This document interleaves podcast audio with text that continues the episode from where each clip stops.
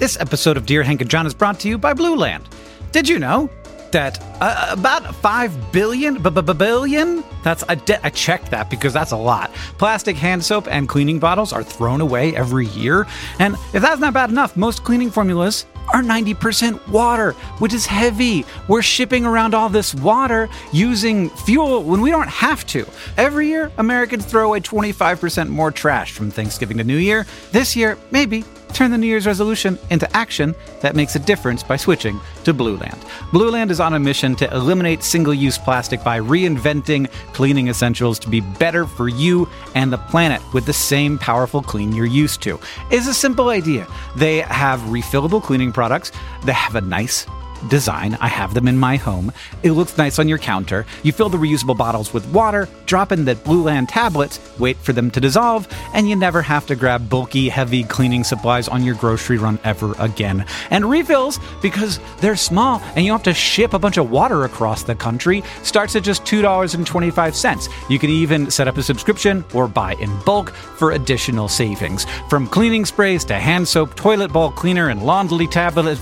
Laundry tablets, everybody, you know what I mean. All Blue Land products are made with clean ingredients that you can feel good about. Blue Land is trusted in over a million homes, including, yeah, mine. Blueland has a special offer for listeners right now. You can get 15% off your first order by going to blueland.com slash dearhank. You won't want to miss it. blueland.com slash dearhank for 15% off. Again, blueland.com slash dearhank to get 15% off.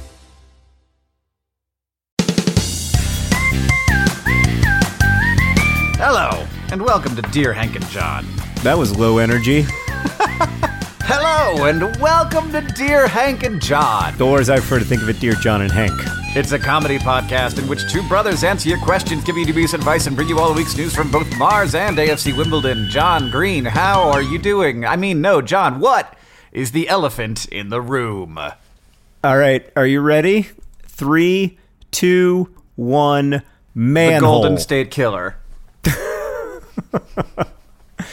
So my elephant in the room is manhole. Hank, in last week's pod, you suggested that a really excellent name for a pet would be manhole. I put you under a lot of pressure to come up with 20 good pet names in 20 seconds, and you came up with seven, and I thought you were going to crush it. But then you came up with manhole, which was pretty disappointing, except that several people were inspired to name their own pets manhole, including Abby, who wrote in Dear John and Hank, I'd like to introduce you to Manhole, or Manny for short, and adorable little kitten. She also signed off, she's not too shh. Abby. Really good name specific sign off. Abby. Also, Jack wrote in uh, to introduce us to his fish manhole, and Anna went so far as to rename her 15 year old cat. Uh, who had previously been named Casper, which is a perfectly reasonable cat name, but is now named Manhole, which I'm sure your 15 year old cat will be very grateful for, Anna. I'm sure that that's going to be a highlight, is being suddenly renamed in the last presumably few years of your life. Yeah, and like the golden, the twilight years of your cat's life is just like, wait, what? It's Huh? always been it's always been my hope to retire and be renamed Manhole. Well, you know, John, you could do that right now. You could just be done, and all you're gonna do is podcast with me, and that's it. And Then I'll I wouldn't be be done. "Welcome to Dear Hank and Manhole." I would not be done. Just for the record, my retirement does not involve podcasting with you every week.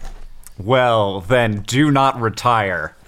Hank, why is the Golden State Killer the elephant in the room? Um, I don't. I don't listen to many true crime podcasts or consume much true crime content. I don't really like it. It gives me uh, the heebie-jeebies.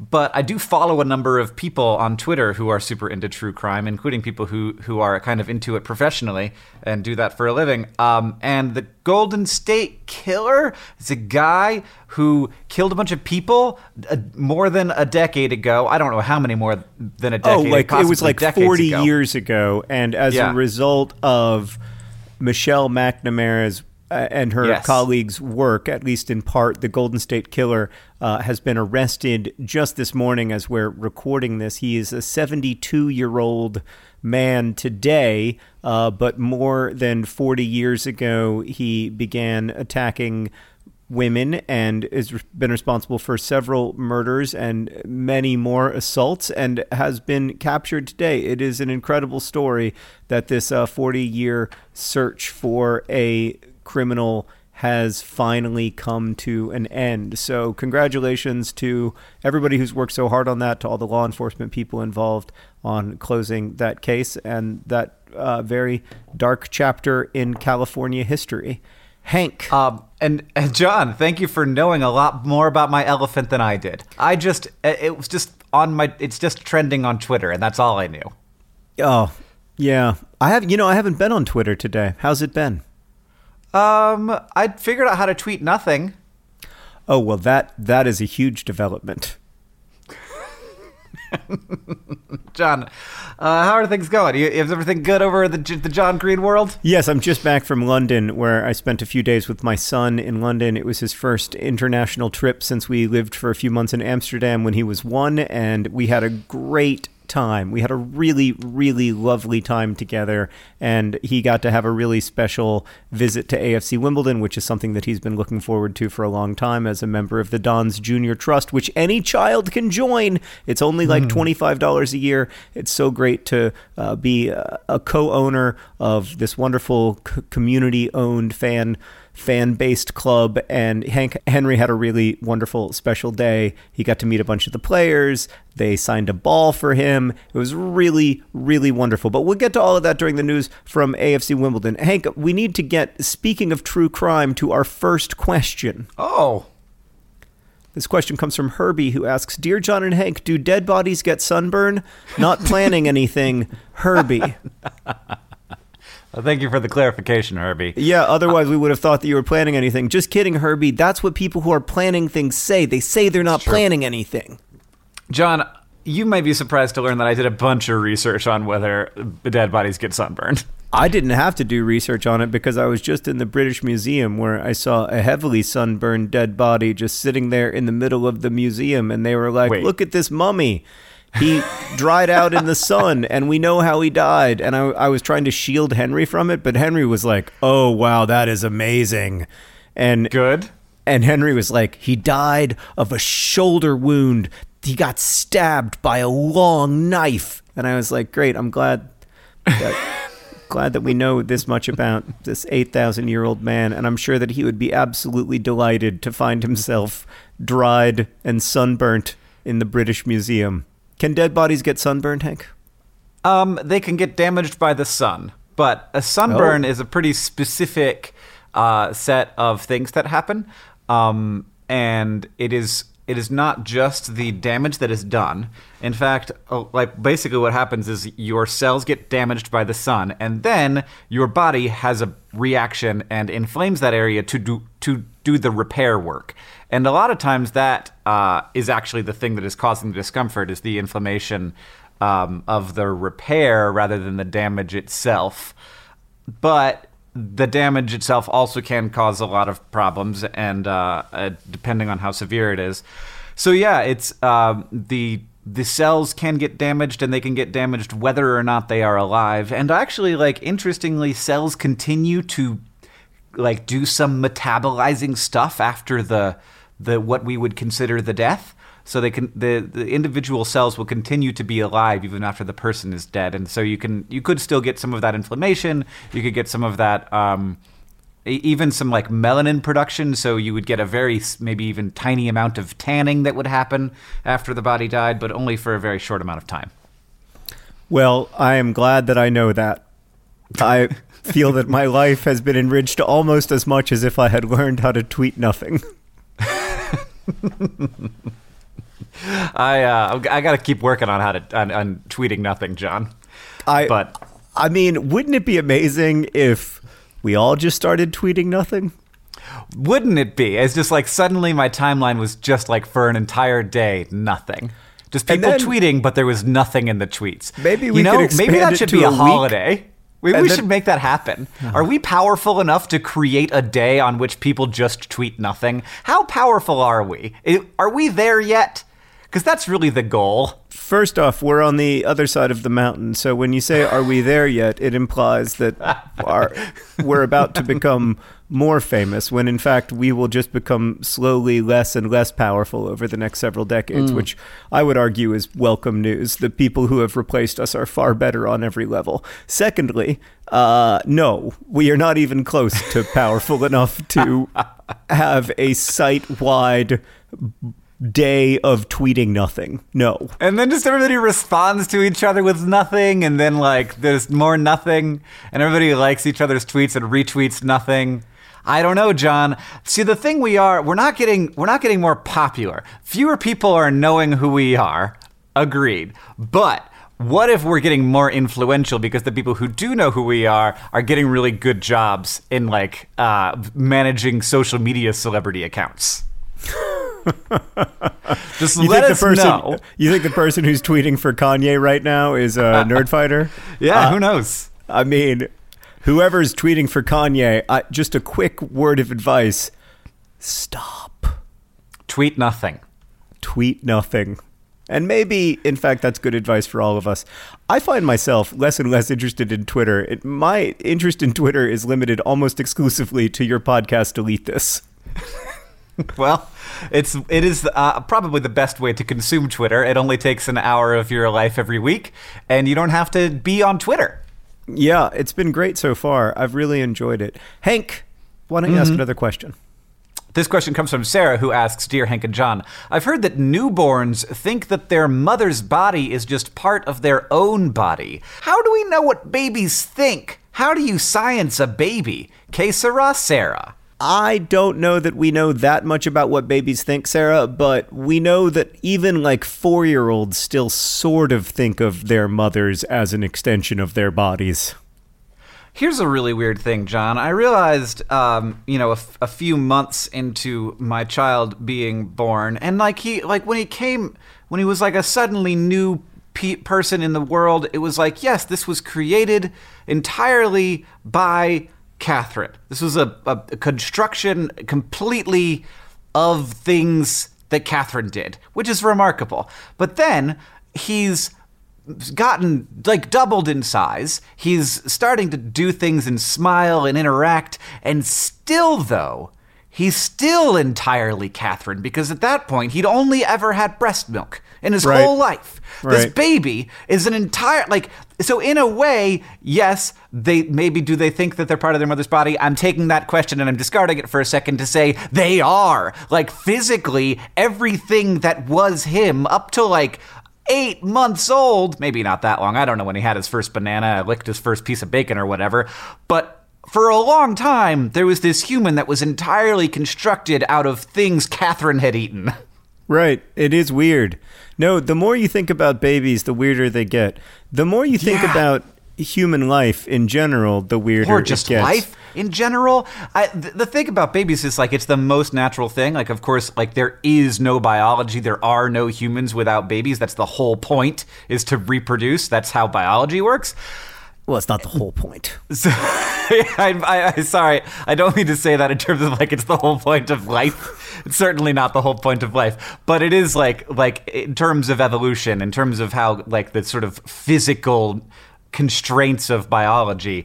Um, it does not function without reproduction, but it seems like the weirdest thing, despite it being like literally the only necessary part of life. Right. If you were trying to explain reproduction to an alien planet that didn't have life the way that we have it, they would be like, What? Why? How? Why do you have, why do the babies come Why don't you out just- of the parents? Why? Wait, why? Why do they have to eat part of the parent's body to survive? That's terrible. It's like there's a great, very short science fiction story that I'm going to butcher in the way of these things that talks about trying to introduce humans to an alien like bureaucracy like explaining what kind of organism they are. And the bureaucrat is explaining to their boss that humans are a sentient species that is entirely made out of meat yeah, I've, I've heard this story. and the boss Yeah. is like, What? Like, even their thinking parts? yeah, meat. They're all meat. no, we're just a bunch of, we're just a bunch of collections of meat, really, deep down. That's all we are. So, yes. Yeah, there's a there's a YouTube video of it, which is what I've seen. It's called "They're Made Out of Meat," um, and they're like sitting in a in a like a diner, like a roadside diner, and the guy's like, "What? They're made of meat." Yeah. So there you go. It's not just that babies think of their mothers as an extension of their body. In a way, we're all extensions of each other's bodies, and we're all That is actually where I intended to go from the beginning with this question. Out we are meat. we think that we're separate organisms, but oh, we are not. No, it's the more you think about it, the grosser and weirder it gets. Let's move on to another question. Are you too upset, John? Oh, I just I really like the idea, uh, as you know, Hank, of being a sovereign being separate from other beings that I has its own independent existence and life, and I just can't be that because I am super saturated with bacteria and then also made out of meat that is made out of other people. Anyway, this next question comes from Alice, who writes Dear John and Hank, I was just listening to your most recent episode and really enjoyed the discussion about dates of book releases and how John was denied the ability to choose his own release date because all books come out on Tuesday. So I wanted to let you in on a not so secret secret. James Patterson is the only author whose books come out on a day other than Tuesday. All of his books come out on Monday instead. I'm a cataloging librarian who processes all of the new books that our library purchases, so I see many new release books, DVDs, etc. They all come out on Tuesday except for James Patterson. Just James Patterson. So all He's- John has to do is become James Patterson, and then he can choose whichever day of the week he wants to publish his books on. Like Wonderland, Alice. Is it possible Yeah. that James Patterson, all powerful force in the world, could make all of Twitter tweet nothing for a day? Because clearly, he has some power that we do not have. Can I tell you a joke that my Uncle Bill, I guess also your Uncle Bill, told me that I just found absolutely hilarious? Yeah, uh, you should have just said my Uncle Bill so we could continue the conspiracy theory that we're not actually related. Right, so your Uncle Bill told me this joke. I found it very enjoyable. the joke goes like this John Grisham calls up James Patterson one afternoon, and James Patterson's wife answers. And John Grisham says, Is James there? And Patterson's wife says, Oh, he is, but I'm afraid he's working on a book. Uh, w- would it be okay if he called you back? And John Grisham says, I'll hold. Because it only takes James Patterson like 10 Yeah. minutes to write a book. yeah, no, I'm- yeah. He must be. He's probably you know on average halfway through, so it'll be five minutes, right? Right. So James Patterson gets to publish his books on Monday because he's James Patterson, and like two thirds of the overall sales Books of books that come out, not sales, just the total books that that hit the shelves are James Patterson books. At any given moment, half of Barnes and Noble is James Patterson, and the other half is the rest of us. So. I I just wanted to let you know about that, Hank, in case you want to change the release date of your forthcoming novel, An Absolutely Remarkable Thing, which is currently scheduled to come out on a Tuesday, but maybe you need to call them and ask for the Patterson treatment. Well, it is Monday is the day to do it because when I was thinking about this when I was re-listening to our podcast, which I don't usually do, but I did with the last podcast. It was really good. I enjoyed it. We did a good job.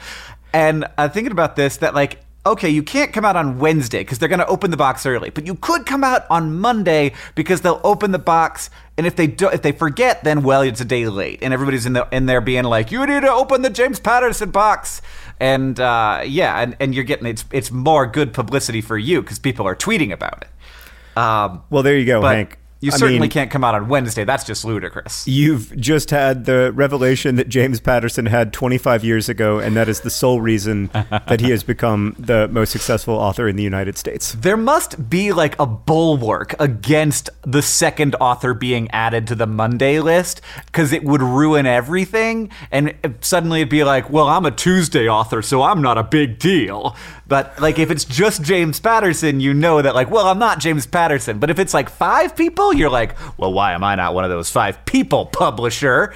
And then you're writing it into your contract, and you're feeling hurt when you come. Your book comes out on Tuesday. You're not a real author. You're a Tuesday author. All of this reminds me of how much publishing and so much of life in adulthood is identical to middle school.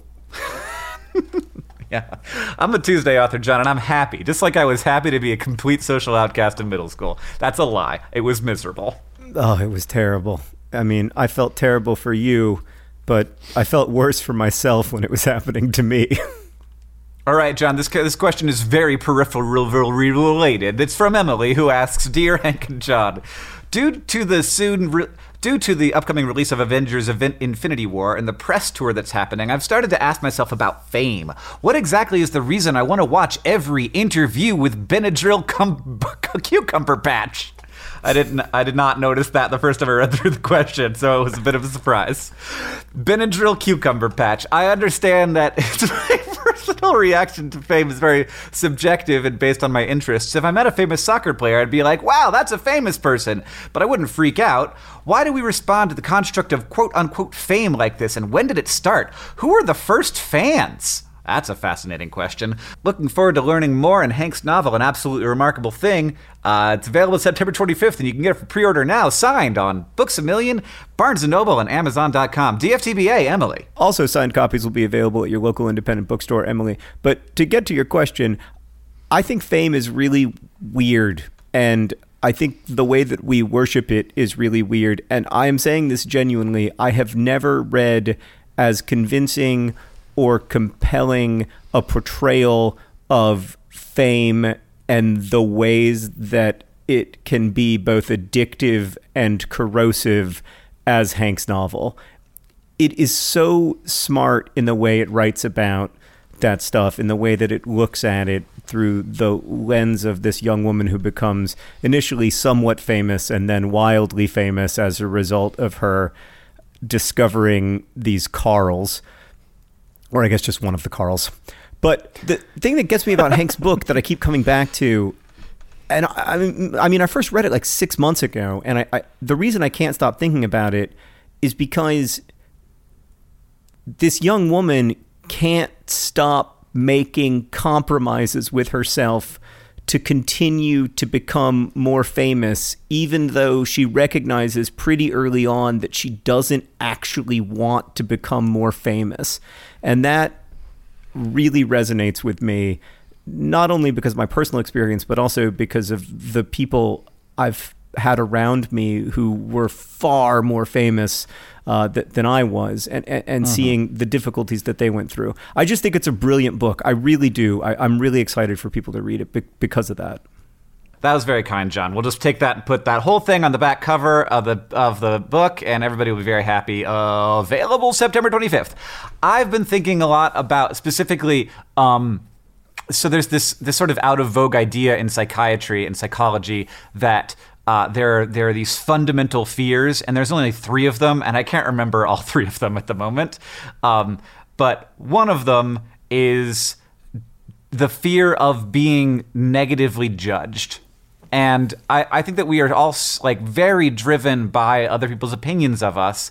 And it's very hard once you start to have like a lot of people having opinions about you, it's almost that the quantity of opinions is superior to the quality of whatever opinion is ha- happening to be had. So a lot of people would almost rather have people think things about them at all than to have people think positive things about them. And that's not like, that's not, I think, actually that irrational of a response because we, like, our society values, um, you know, influence. Like our society values power. And I think that just like our, our brains value power because ultimately you want to be in a place where you can say, okay, September 25th is no tweet day.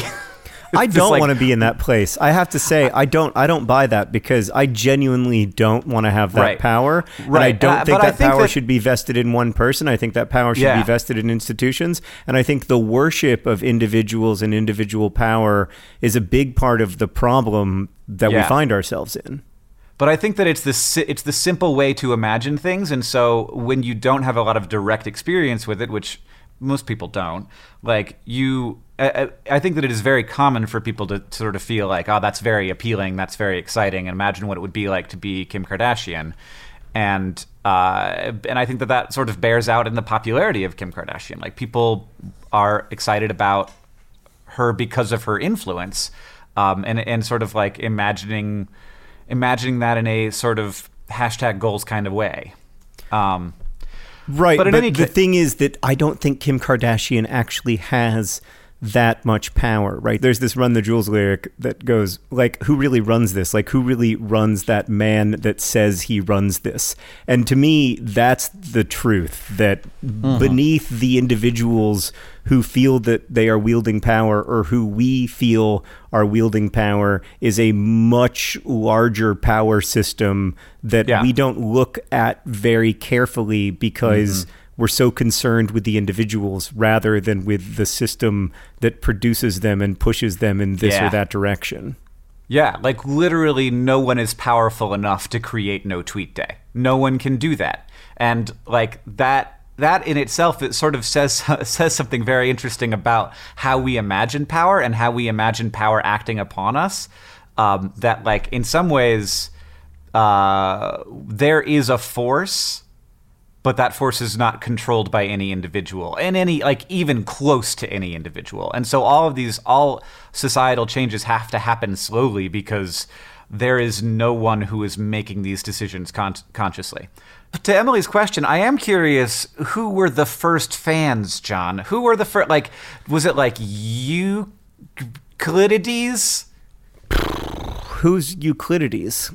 i made it up. I was Oh. trying to come up with like a playwright Oh, that's good. Yeah, I mean, play, early playwrights had fans. I think that for we don't know because I think that way we have of giving power and influence to individuals, uh-huh. even though in many ways those individuals are only expressing the whims of much larger forces that are bigger than any of us. I think that goes all the way back. I think that goes back to Yeah. the earliest human communities. It's just that those early human communities were, you know, a few dozen or a few hundred people big, and so it wasn't as widespread. There wasn't Right. global fame until, you know, I don't know, the 18th or 19th century. We got another question, John, that I really think we need to focus on here. It's from Mara, who asks Dear Hank and John, my boyfriend's mom and stepdad recently bought a, a home and have subsequently acquired 500 bottles of the previous owner's homemade wine. Oh, Apparently, they tried a bottle, and the wine wasn't very. I'm just going to stop reading this question right now. You got to throw that wine away. You might die. You might kill somebody if you sell it on Craigslist.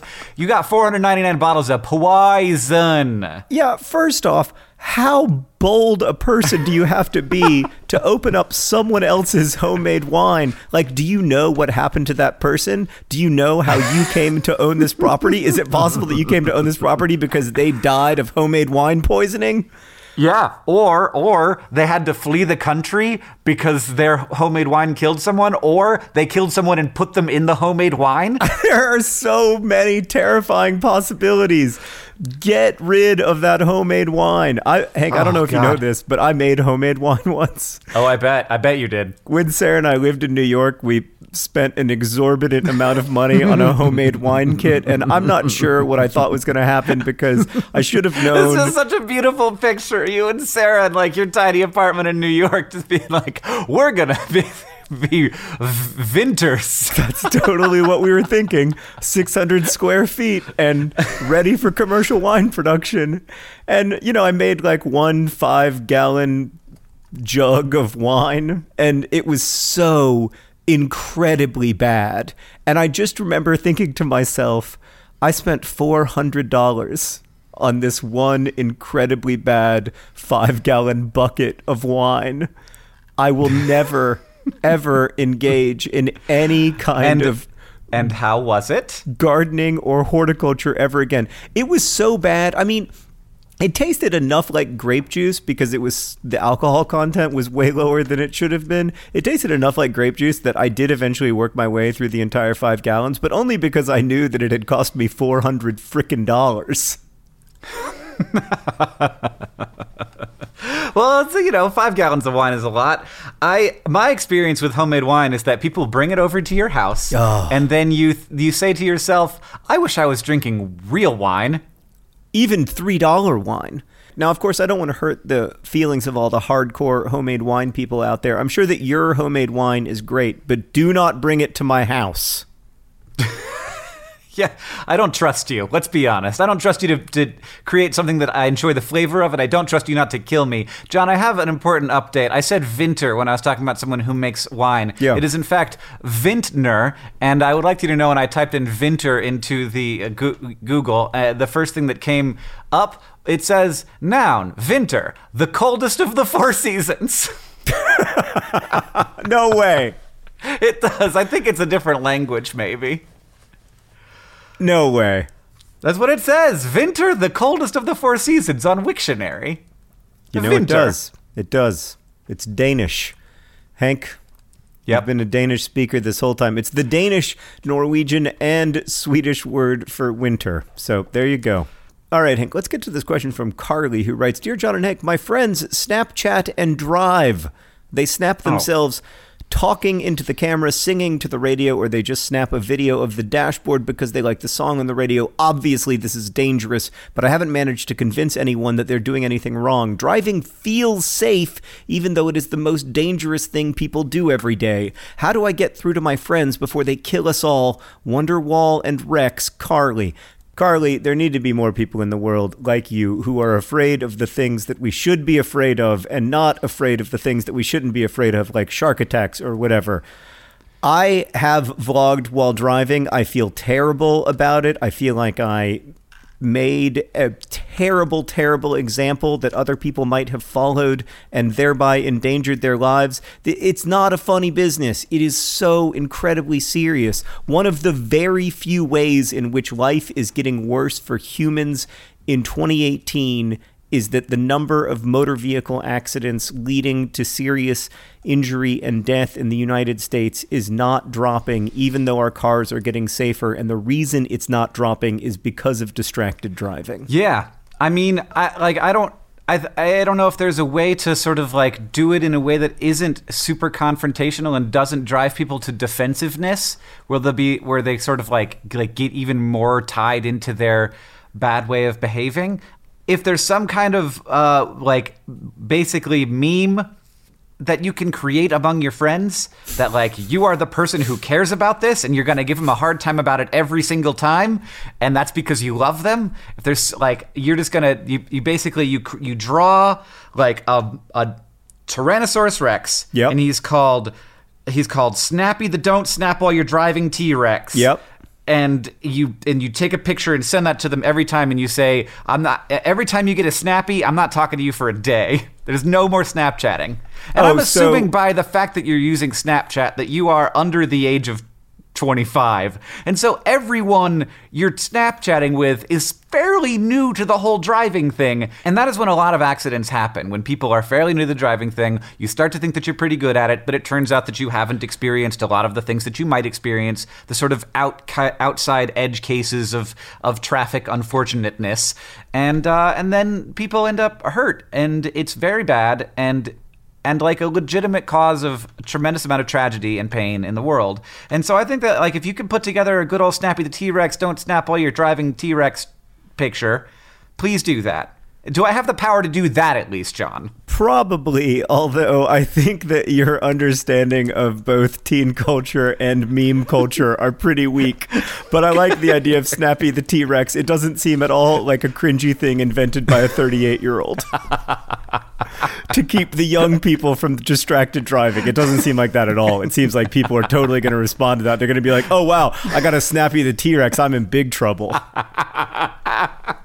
John, this is how it happens. This is how terrible ideas occur. But I swear, if an actual if an actual teen does this and it's their idea, not mine, it will be super cool, right? Yes, it will be super cool. Carly, I actually think that's a pretty good idea, which speaks to the fact that I'm even older than Hank. and I guess there is an off chance that you are yourself our age, Carly, in which case your friends have two problems. One, they shouldn't be Snapchatting. That is for young people. And two, they shouldn't be driving while distracted. But anyway, all of that reminds me, Hank, that today's podcast is brought to you by our number one most important sponsor, Snappy the T Rex. Snappy the T Rex reminding you not to snap while driving. is snap the right verb for Snapchatting? I don't even know. Yes. Not to snap while driving since 2018. And uh, this podcast is also brought to you by James Patterson's Tweet Nothing Day. James Patterson's working together with social media celebrities across the world, including the nerdfighter who runs Kanye West's Twitter account, to create a day in which no one tweets anything, but you do tweet something. It's just nothing's in the tweets. And of course, today's podcast is brought to you by 499 bottles of probably poisonous homemade wine. Not for sale. And finally, this podcast is made out of newborn babies. They're made out of mom. All right. You didn't say sponsored by. You said that this podcast was made out of newborn babies, but whatever. I like it. I think it's Did weird. I? You're Oh, pretty no. sleep deprived because you have a, a young child, so it's kind of true, and I like it. We also have a Project for Awesome message. Uh, Alex donated to the Project for Awesome so that we would read this message to Tommy. You are an amazing person, and your friends and family know it. They all love you. I love you. Never forget that. There is a small chance that I mispronounced Tommy, in which case some of the like movingness of that message would get lost. So, in case it's, I'm just going to hope that it's Tommy. Good job, John. This episode of Dear and John is brought to you by Thrive Market. Thrive Market is there to help you maintain the kinds of habits that you want to have. For me, I need to have the right kind of food in the house or I will eat whatever.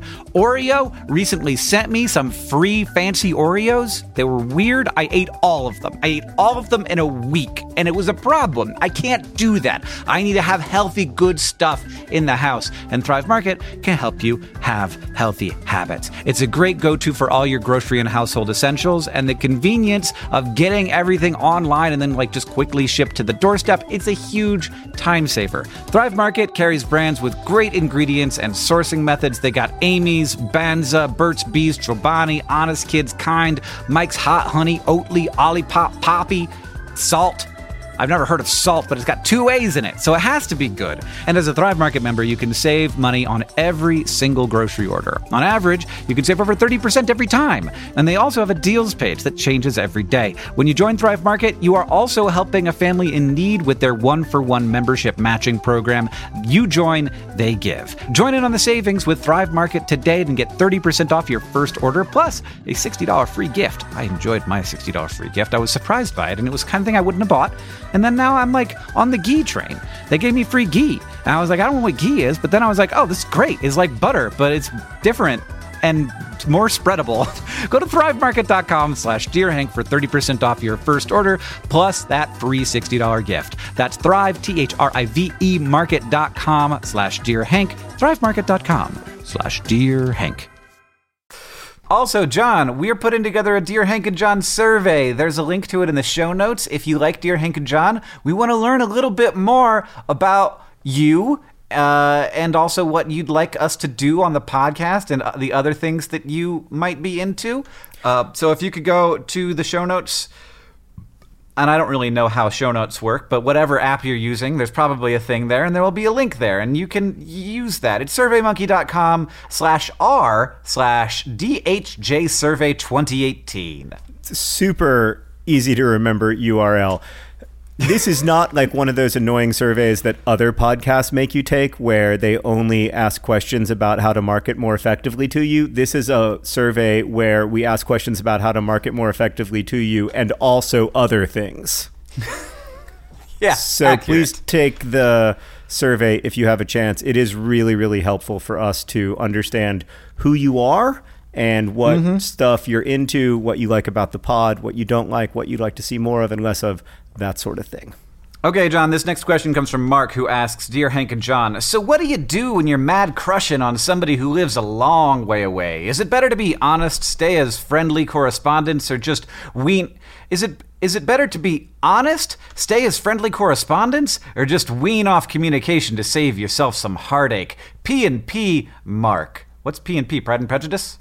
Uh, I assume so, but it could also be Procter and Procter, a new, an exciting new multinational corporation. It could refer to one of the world's largest golf cart dealerships, P&P Golf Carts. It could refer to P&P Home Services. Oh wait, Urban Dictionary P and P means party and play, which is about sex, stuff, and meth.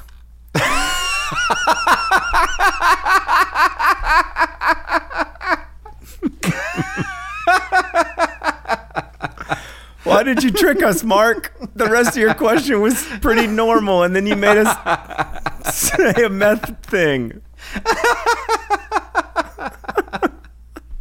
God, as if we weren't already old enough, Hank, after inventing Snappy, the anti distracted driving T Rex.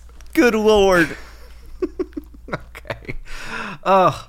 I mean, I think that in general, when the love compounds start flowing in our brains and we start to feel really attached and and just the that's a lo- it's a lovely feeling, but I think that it, our brains can start doing a lot of tricks to make us think that a thing is possible when it may not be possible. I don't. I feel bad about saying this, but it starts I doing all kinds of weird gymnastics, and like your brain turns into like like spinny, flippy Simone Biles trying to convince you how you're going to make this work. I disagree with everything that you just said, except for the fact that Simone Biles is really good at f- flipping, which she is fantastic at. She's an amazing, amazing athlete. But the rest Flipper. of that, uh, what a you said, I good flipper. completely disagree with. Okay. It is totally possible to have a fulfilling long distance relationship, and if that relationship But this doesn't person end doesn't in have a relationship yet. This person, he's just crushing on somebody who's a long way away. Right. So I'm saying to, if you want to tell the person that you want to be in a long distance relationship with them, tell them that and see how it goes. And if it doesn't Yeah, work out, yeah. then so whatever, such is life. But if it does work out, that's great. I know that I'm a big defender of long distance relationships because I had a really fulfilling one when I was in college, but I don't think there's anything wrong with them. So that's my advice, Mark. Just communicate. That's really Communicate is good. 99% of these questions could be answered with the word communicate followed by an exclamation point. That's a good shirt. We should make that shirt. The other 1% of questions can be answered, of course, with Snappy the T Rex. This next question comes from Fraz, who writes Dear John and Hank, I'm currently sitting in the middle seat of an airplane using my 15 minutes of free plane Wi Fi to ask you an incredibly pressing question. Shortly after takeoff, the people on either side of me fell asleep, wasting both the view and the clear access to the bathroom for the foreseeable future. The attendants have just started serving the food, and my question is can I take the subpar food that was meant for them? Thanks, Fraz. No! Don't take strangers' food from them. They could wake up at any moment. Oh, we're gonna have to disagree again. I see. Are you? You're gonna? You're gonna steal a stranger's food? Well, tell- John, I'll tell you. you didn't even buy their house and inherit it. I'll tell you a story.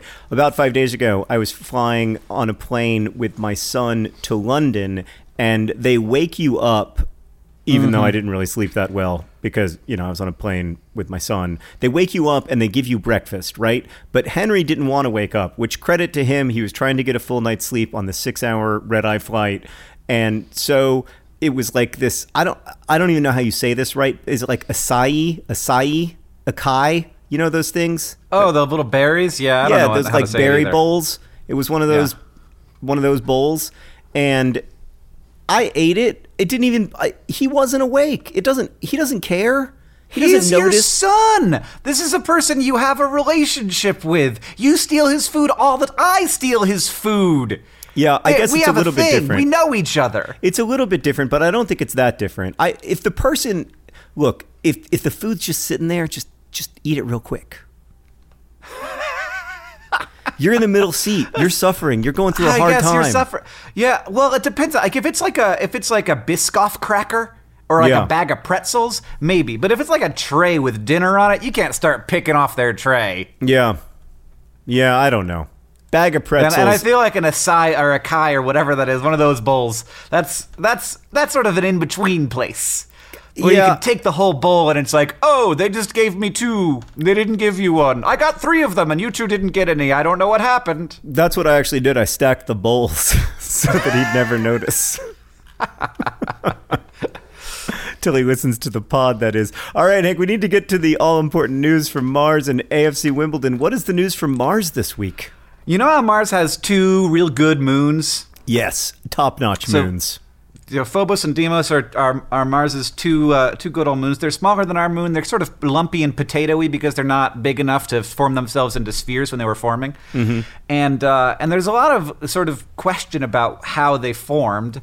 And some people think that they were just captured asteroids because they look like asteroids. They're the size of some asteroids and the shape of asteroids. But um, and we we to be clear, we will know this for sure in like 2029 when I think the Jap- the Japanese Space Agency is sending a mission to one of those two moons. I couldn't tell you which one. Taking a sample and sending it back. It's a lot easier to send back a sample from Phobos or Deimos because they're so light that uh, the return trip is actually pretty easy because you don't have to escape a gravity well, really. And uh, yeah, so they're gonna like we'll be able to analyze a piece of one of these moons, which will tell us basically everything we ever wanted to know. So, but at the moment, it remains a mystery. Uh, but they probably aren't captured asteroids, which was our theory for a long time, because they they both are in they rotate around Mars right at Mars's equator, which would be a really weird coincidence if they were captured asteroids. They also rotate in a way that like uh, would be it would be very strange for them to be in such uh, such like non-elliptical orbits. Their orbits are pretty circular. If they were captured asteroids, and also there have been some computer models that say like if this thing, if you capture these moons that way, they would be ripped apart by the tidal forces of being captured in Mars's gravity. So the the new theory was that like w- Mars was hit just like Earth was in early in the solar system's formation by a giant impactor of some kind, and that threw off some stuff around Mars that eventually coalesced into these moons.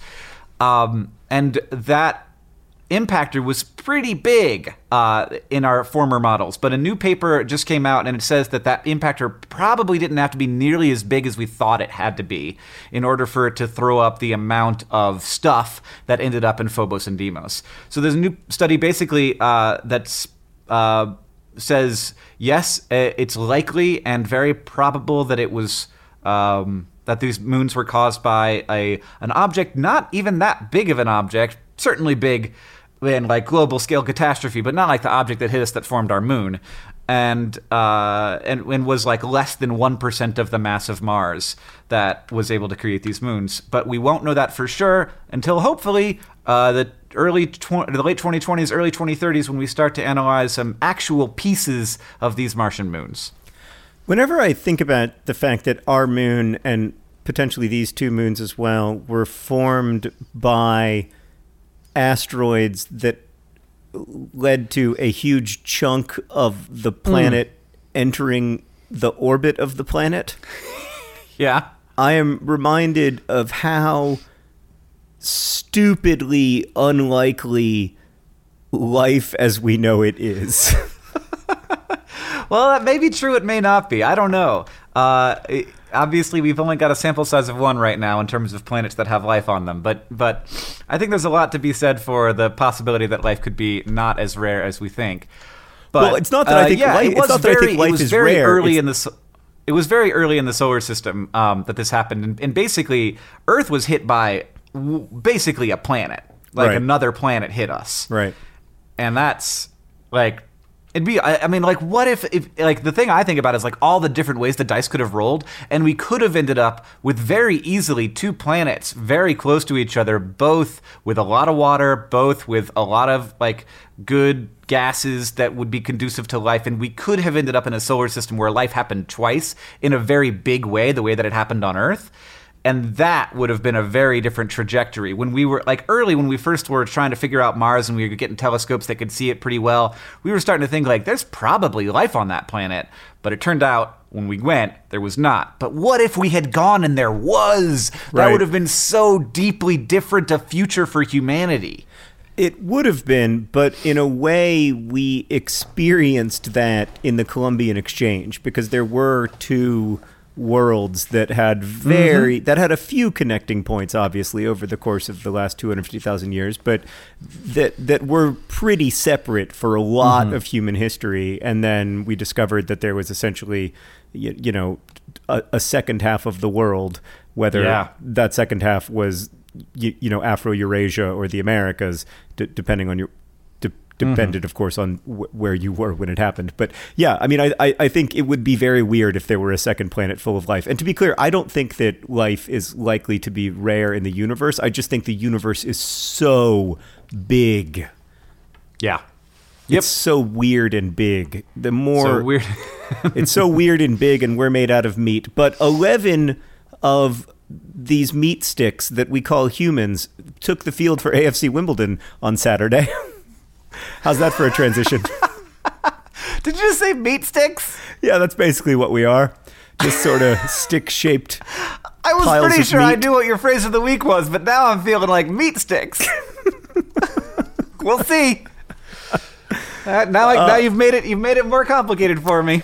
So, Henry and I went to see the AFC Wimbledon game against Oldham. We had a really wonderful time. It was a really special day for both of us, and he had such a great time. And I, I can't recommend going and seeing a Wimbledon game highly enough to people who are even a little bit interested in it. But this was a very important game because we are now down to the last few games of the season, and it is tight tight, tight at the bottom. In the end, it was a 2 2 draw for Wimbledon. Uh, two good goals, one scored by Jon Meades, one in which Jon Meades assisted uh, jo- Joe Pigott, who put the ball away very nicely in the back of the net. But unfortunately, Wimbledon gave up uh, two goals, gave up a lead twice. The second goal was scored in the 73rd minute. Uh, it was pretty frustrating, but a point is a point, and right now, a point is not a bad uh, result. Uh, three points would be better.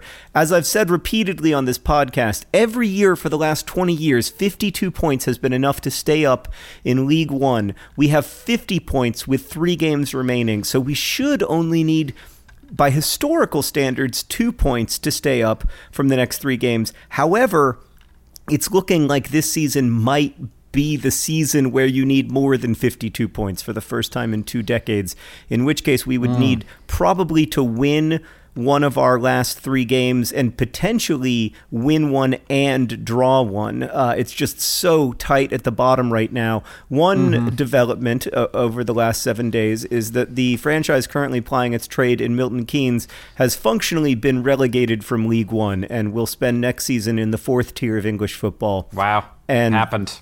Th- It happened. Uh, so now it's it's just a matter of Wimbledon finding a way to stay up, and maybe we'll never have to play those guys ever again. That would be a good outcome. But yeah, we've got to win one of our last three games. The last game of the season is against Bury, who are already relegated. And so that should be a winnable game, but you never want it to come down to the last game because all kinds of weird things can happen when people are under unspeakable pressure. I mean the you know it, it's just it's uh, it's stressful hank i i, I wake up and every morning the first thing i do is look at the league one table and try to figure out all the ways that things could go but at this point we just need to play out the last couple games Well, I mean, the good thing was I was paying attention to this that like not nobody in the bottom of the table won their game. Yeah. and yeah uh, so that helps. And does I, help. like and and that you drew is good. Yep. Um, yeah. Yep. I mean, it, it's possible that 50 points, the, the number of points we have now, will be enough, although I suspect not. I suspect we need. Let's just Yeah. get a win this weekend against Doncaster and just calm down. I mean, this has Yeah. been the most stressful 43 game stretch that I certainly I've had uh, as a sponsor and supporter of AFC Wimbledon. So I am. Uh, let's just Yep. get those three points. Get the points. All right, John. What is my was my phrase of the week? Is it bag of pretzels? Nope, it was not bag of pretzels. Uh, what was it? Simone Biles. Oh God! Of course. It's a little bit of an unusual phrase of the week suggested by Kimberly from the Project for Awesome. Thank you, Kimberly, for, for Simone Biles. Wow, that's a Uh, great I- I phrase of the like, week how- suggestion, Kimberly. I Congratulations. like, I worked it out. I made it made it happen. John, I think yours was acai bowl. You're right. That's what it was. Yes! Oh man, I I made up that whole story about stealing my son's food. I didn't know how else to work it in. That was uh, suggested by an anonymous Project for Awesome donor. So thank you, anonymous, for donating to the Project for Awesome. And I mean, let's face it, I'm always bad at the phrase of the week, but especially when it's a word I don't know how to pronounce. I also had uh, meat sticks and shark attacks as my alts. Yeah, I mean, meat sticks. I was trying to throw that in there at the last second as a curveball, but you, you recognized it for exactly what it was. All right, John, what did we learn today? Well, we learned that if you come into 499 bottles of homemade wine, you need to dispose of them immediately. You learned that Snappy the T Rex can protect you from the actual proper danger that you face daily. Uh, and we learned that James Patterson gets to publish on Mondays. And we're all made out of meat. Thank you for listening uh, to this week's podcast. Thanks to Hank for podding with me. And thanks to everybody who supports our podcast on Patreon at patreon.com slash dear Hank and John. We really appreciate it. We use that money to fund Crash Course and SciShow and the art assignment and the other stuff we do here at Complexly. So thank you. And we're going to go record now our podcast for Patreon supporters this week in Ryan's The Worst Eight Minutes of Your Week. we should talk it up more, John. Katherine listens to it and she says it's good. Well, I, I like to lower people's expectations instead of raising them. Hank, That's probably the right call. will you read the credits? Yeah, if you want to email us your questions, please do that. That's how we uh, that's how we make the podcast happen. It's dear Hank and nope, it's Hank and John at gmail.com. No dear. Uh, and John and I are John Green and Hank Green on Twitter, but less and less so. Um, this podcast is edited by Nicholas Jenkins. It's uh, produced by Rosianna Halse Rojas and Sheridan Gibson. Our head of community and communications is Victoria Bongiorno. The music that you're hearing now and at the beginning of the episode and during This Week in Ryan's is by the great Gunnarolla, and as they say in our hometown, Don't, forget, to be, awesome. awesome.